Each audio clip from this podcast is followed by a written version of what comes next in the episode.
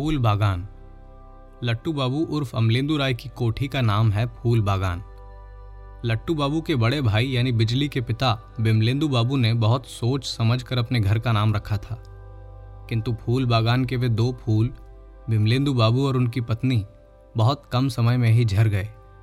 परिवार के कर्ता लट्टू बाबू हुए, जो मछली फंसाने और शतरंज खेलने के सिवा संसार के और किसी काम से परिचित नहीं थे। किंतु मछली फंसाने की बुद्धि से ही उन्होंने राय परिवार की नाव को संभाल लिया। राय परिवार के संबंध में जानने से पहले ये जान लेना आवश्यक है कि इस बैरगाछी कस्बे की उम्र सिर्फ़ साठ बरस की है और जिस दिन इस कस्बे की पहली ईंट गड़ी, राय परिवार की बुनियाद भी उसी दिन डाल दी गई। इसलिए राय परिवार को बुनियादी परिवार मानना होगा। पलटू बाबू से पूछिए तो विस्तार पूर्वक बतला देंगे। पनार नदी के किनारे परपट परती पर दो चार गरुड़ जैसे लंबे साहबों को देखकर पलटू बाबू की पहली चमक गई थी। पलटू बाबू तुरंत ही जवान हुए थे उस समय। किंतु साहेब सुब्बा के डर से तो बड़े बूढ़े भी थर थर कांपते थे। सो जब पलटू बाबू ने साहबों को देखा तो घट घटवारी का सारा हिसाब किताब भूल गए। पलटू बाबू पनार नदी के बैरगाछी घाट की ठेकेदारी करते थे। आज ये कहने वाला कोई मायका लाल जीवित नहीं है कि पलटू बाबू ठेकेदारी की चौकीदारी करते थे। अब पचासी वर्ष के बूढ़े पलटू बाबू। पलटू बाबू के कथनानुसार उन तीन चार साहबों में थे लट्टू बाबू के पिता कमल बाबू कमल बाबू ओवरसियर। दूसरे सभी साहब चले गए। कमल बाबू का खेमा गड़ गया, घाट के पास ही। कमल बाबू से ही मालूम हुआ था कि यहाँ सब डिवीज़न शहर बसेगा। अदालत, फौजदारी, जेल, सब कुछ एक साल में बनकर तैयार हो जाएगा। पलटू बाबू स्वीकार करते हैं कमल बाबू की कृपा से ही पलटू सिंह पलटू बाबू हुए। जब तक जीवित रहे, कमल बाबू ने पलटू बाबू को पुत्र से बढ़कर प्यार किया। उनके वकील पुत्र बिमलेंदु बाबू ने पलटू बाबू का सदा तिरस्कार किया। किंतु कमल बाबू की विधवा को पलटू बाबू ने ही अंत में काशी धाम पहुँचाया था। वर्तमान करता लट्टू बाबू तो उनका सदा अनुगत रहा है। पाँचवें दर्जे में दो बार फेल होने के बाद लट्टू बाबू ने पलटू बाबू से कहा था, काका आमी पड़बो ना। पापा को कह दीजिए। लट्टू बाबू दिन रात पलटू बाबू के साथ ही रहता।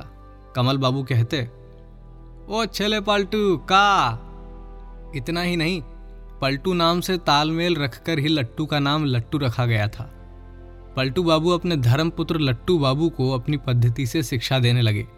तीन चार महीने में ही लट्टू तीन भाषाओं का पंडित हो गया। मैथिली, भोजपुरी और खड़ी बोली। छह महीने में ही सहसा गाली देना सीख गया। लट्टू बाबू बैरगाछी घाट का उस्ताद व चरखी बंसी खेलने वाला हो गया।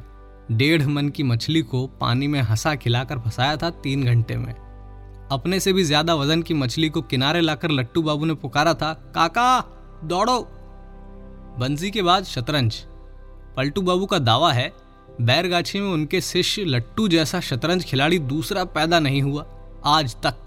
बैरगाछी के दोनों क्लबों के पुराने मेंबर गवाह हैं। तेरह साल की उम्र में लट्टू ने तत्कालीन मुनसिफ मौलाना फरजंद अली को फिल चक्कर में डाल दिया था। तो मुंसिफ साहब ने सफ़ेद दाढ़ी पर हाथ फेरते हुए ताज्जुब ज़ाहिर किया था। लाहौल विला, ये छोकरा तो जादूगर है। और आज बैरगाछी ही नहीं, सारे ज़िले के लोग मानते हैं, लट्टू बाबू जादू जानते हैं। पंद्रह साल वकालत करने के बाद बिमलेंदु बाबू ने जितना कमा लिया उतने रुपयों का कारोबार लट्टू बाबू एक सप्ताह में ही करते कराते हैं। लट्टू बाबू ब्रह्म वाक्य मानते हैं पलटू बाबू की बात को। पलटू बाबू अंत में पोपली मुस्कुराहट के साथ अपनी बात समाप्त करेंगे। अरे नहीं नहीं, सब उसकी किस्मत है। मैं या कोई और क्या कर देगा, हैं? पलटू बाबू आज भी नियम पूर्वक साढ़े चार बजे भोर में फूल बागान के फाटक पर आवाज़ देते हैं। लट्टू रे!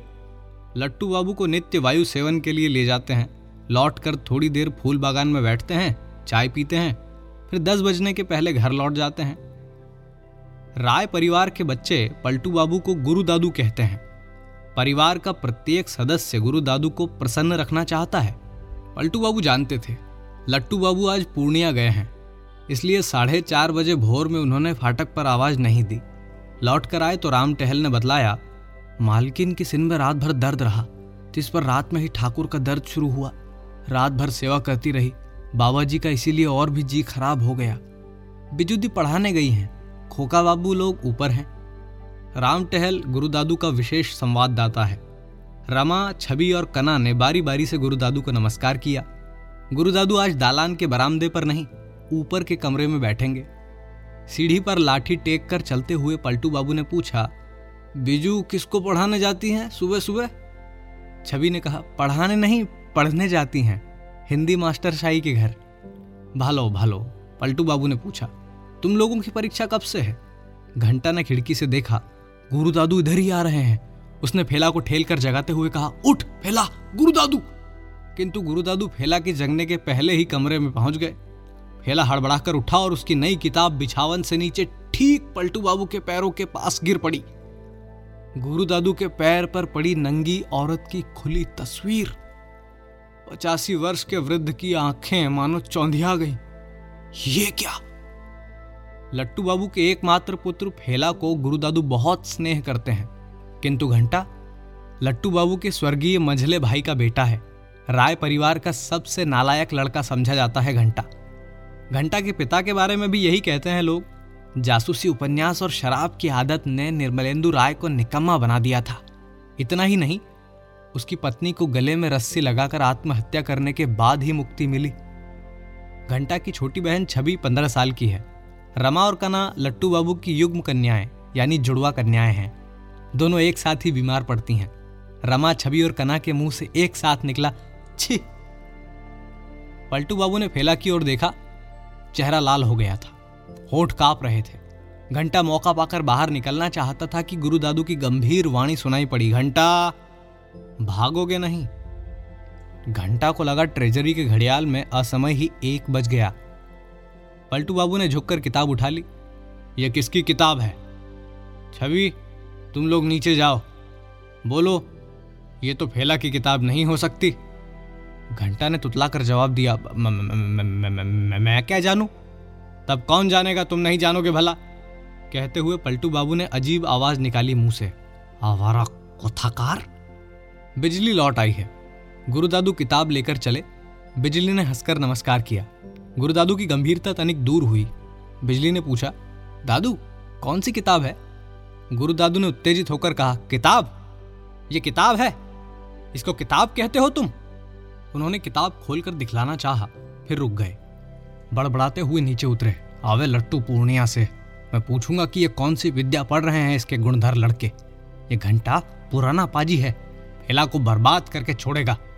हठात घंटा दौड़ता हुआ सीढ़ी से नीचे उतरा और गुरुदादू के हाथ से किताब छीनता हुआ बोला, इस विद्या का नाम आप नहीं जानते। नाम सुनने पर मतलब गुल्ला भी नहीं समझिएगा। फ्राइड साहब का नाम सुना है? आसपास उपस्थित सभी के मुँह से एक साथ निकला, घंटा? किंतु घंटा चुप नहीं रह सकता आज। वो आवेश में कहता गया गुरु दादू ना, कच्चू दादू। सभी बात में नाक घुसाने आता है। मैं ऐसी बेइज्जती बर्दाश्त नहीं कर सकता। चाहे इस घर में रहूँ या निकाल दिया जाऊँ। इतने में बिजली लपक कर आगे बढ़ गई और उसने घंटा का हाथ पकड़कर धमकी दी, घंटा, की आचे? पागल हो गए हो? पलटू बाबू अवाक होकर देखते रहे। घंटा की आँखों से चिंगारी निकल रही थी। गृह स्वामिनी हो हल्ला सुनकर बाहर आई। घंटा ने अंग्रेज़ी में गाली दी, ओल्ड डॉग अमा के आवारा कहने वाला हुआ कौन है? बिजली ने घंटा को फिर धमकी दी, घंटा, चलो ऊपर। किंतु घंटा इस तरह ऊपर नहीं जाना चाहता था। वो आज कुछ कर गुजरना चाहता था। बिजली उसको दोनों हाथों से बाहों में भरकर सीढ़ी पर चढ़ाने लगी। उसने धीरे से अनुनय के स्वर में कहा, लक्खी भाई, माथा ठंडा करो। लेकिन घंटा का माथा ठंडा नहीं हुआ। उसने बिजली से स्पष्ट शब्दों में कहा, तुम लोगों के कारण हम लोग कहीं मुँह दिखाने के काबिल नहीं रह गए। क्या होगा इस घर में रहकर? इस घर का असल मालिक है पलटू सिंह। इस घर का देवता है छोगमल। इस घर का पूज्य है न जाने क्यों बिजली हंस पड़ी। वो बोली, इस घर का पूज्य है? घंटा बाबू, बिजली सब कुछ समझती है। अचानक माथा गर्म क्यों हुआ है घंटा का? घंटा की माँ को भी यही रोग था। छवि बहुत शांत लड़की है, किंतु अचानक माथा गर्म होने पर वो भी कुछ से कुछ कर बैठती है। लट्टू बाबू ने दोनों का नाम रखा है पगला पगली। बिजली ने बहुत देर तक मीठी मीठी बातें करके घंटा को चाय पिलाई। घंटा ने चाय में चुस्की लेकर कहा बिजुदी तुम नहीं जानती, लज्जा और अपमान से बिजली ने इस बार फिर डांटते हुए कहा, चुप रहे, लज्जा और अपमान की ऐसी कोई बात नहीं है। क्या बात हुई है? गंदी गंदी किताबें पढ़ते समय लाज नहीं आती? गुरु दादू का अपमान किया है तुमने, जो आज तक कभी नहीं हुआ, वही तुमने किया है आज। हाँ तो जो किसी ने नहीं किया, वही मैं करूँगा, वो मुझे करना होगा। इतने में बाहर मोटर का हॉर्न बजा, बिजली चौंकी, घंटा की आँखें फिर जल उठी। उसने मुँह बितका कर कहा, जाओ, तुम्हारे देवता छोगमाल भगवान आ गए।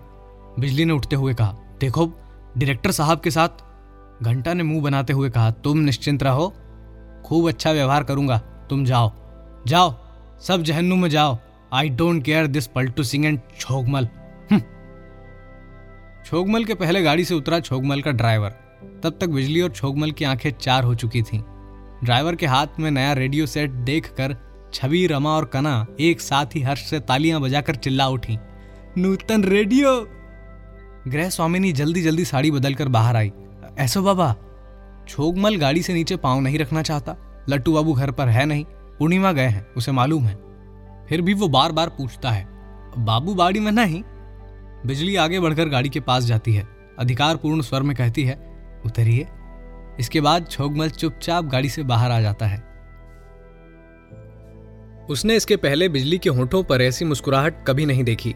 गृह स्वामिनी की चरण धूली लेने के बाद छोगमल सीधे बिजली के कमरे में चला गया, ऊपर। वो आज जरा जल्दी में है। दो बजे दिन के पहले उसे पूर्णिया पहुँच जाना चाहिए। बिजली मुस्कुराती हुई कहती है अभी तो आठ ही बजे हैं। कहने का मतलब छोगमल समझता है। मतलब ये कि दोपहर के भोजन के बाद ही छुट्टी मिल सकती है। जैनी छोगमल चुरा कर मांस मछली खाता है। राम टहल पनार घाट से भारी झोली लेकर लौटा है। एक रेहू मछली, पाँच शेर। गृह स्वामिनी प्रायः उत्तेजित होकर चिल्लाती है, आज के हो वे, मुड़ी घंट? मुड़ी घंट? मसालेदार चने की दाल में रेहू मछली का सिर डालकर मुड़ी घंट बनाया जाता है। छोगमल को अपने हाथ से मुड़ी घंट बनाकर खिलाएगी गृह स्वामिनी बिजली कहती है, काकी माँ आज खुद रसोई घर में गई हैं। नीचे नया रेडियो सेट आया है, जिसकी ध्वनि प्रतिध्वनित होती है। यह आकाशवाणी है। अब आप अंग्रेज़ी में समाचार सुनेंगे। और सब क्या हाल समाचार है? छोगमल आराम से सोफे पर बैठते हुए पूछता है, की खबर? सब ठीक है? बिजली सामने की कुर्सी पर बैठती हुई पूछती है, ये क्या? रेडियो लाने की क्या ज़रूरत थी? अरे, ज़रूरत थी? छोगमल हंसकर जवाब देता है। काकी माँ कहती थी ना, नाटक नहीं सुन पाती। तो काकी माँ के लिए एक रेडियो। राम प्रसाद छोगमल ने ड्राइवर को पुकारा। बिजली ने पूछा राम प्रसाद को बुला दूँ? छोगमल बोला राम प्रसाद को बोलो, गाड़ी में मेरा एक बक्सा रखा है, उसे लेके आए। राम प्रसाद बक्सा ले आया। छोगमल ने आदेश दिया, खोलो। राम प्रसाद ने बक्सा खोल दिया। छोगमल ने पुनः आदेश दिया, तुम जाओ। राम प्रसाद चला गया। अब बिजली रानी तुम ही जे बोलवा, सही होवे। जो तुम कहोगी वही होगा। छोगमल ने बिजली के गले में एनसी सरकार एंड कंपनी कलकत्ता द्वारा निर्मित कलापूर्ण आधुनिक स्वर्ण माल्य पहनाते हुए कहा, वही होगा। छोगमल ने आज पहली बार साहस करके बिजली को अचानक चूम लिया। तुम जो कहोगी, वही होगा। बिजली छोगमल के बाहुबंद से छिटक कर अलग हो गई। ये आपने क्या किया? अब छोगमल कवि हो गया, हालावादी कवि। बच्चन की मधुशाला की कई सुनी हुई पंक्तियाँ उसने याद करने की चेष्टा की। क्षण भर तक ही खुली रहेंगी इस जीवन की मधुशाला।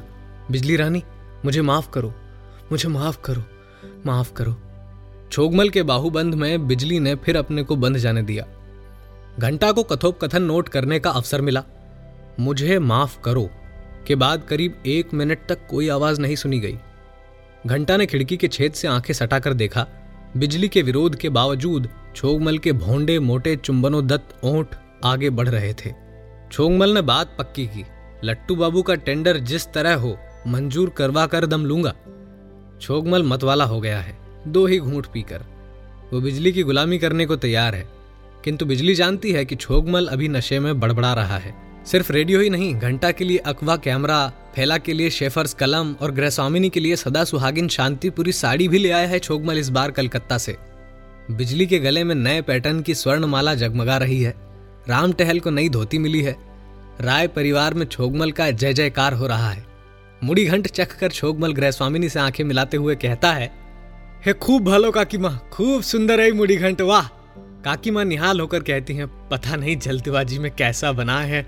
खूब भालो खूब भालो! शाम को शहर की बंगला कीर्तन मंडली के मुलगेन पांचुदास ने पाँच मिनट में सारे कब्जे में बात फैला दी। पनार पुल में आठ आना लट्टू बाबू का। पास हो गया है काम चांदी। हरि बोल कीर्तन होगा सारी रात।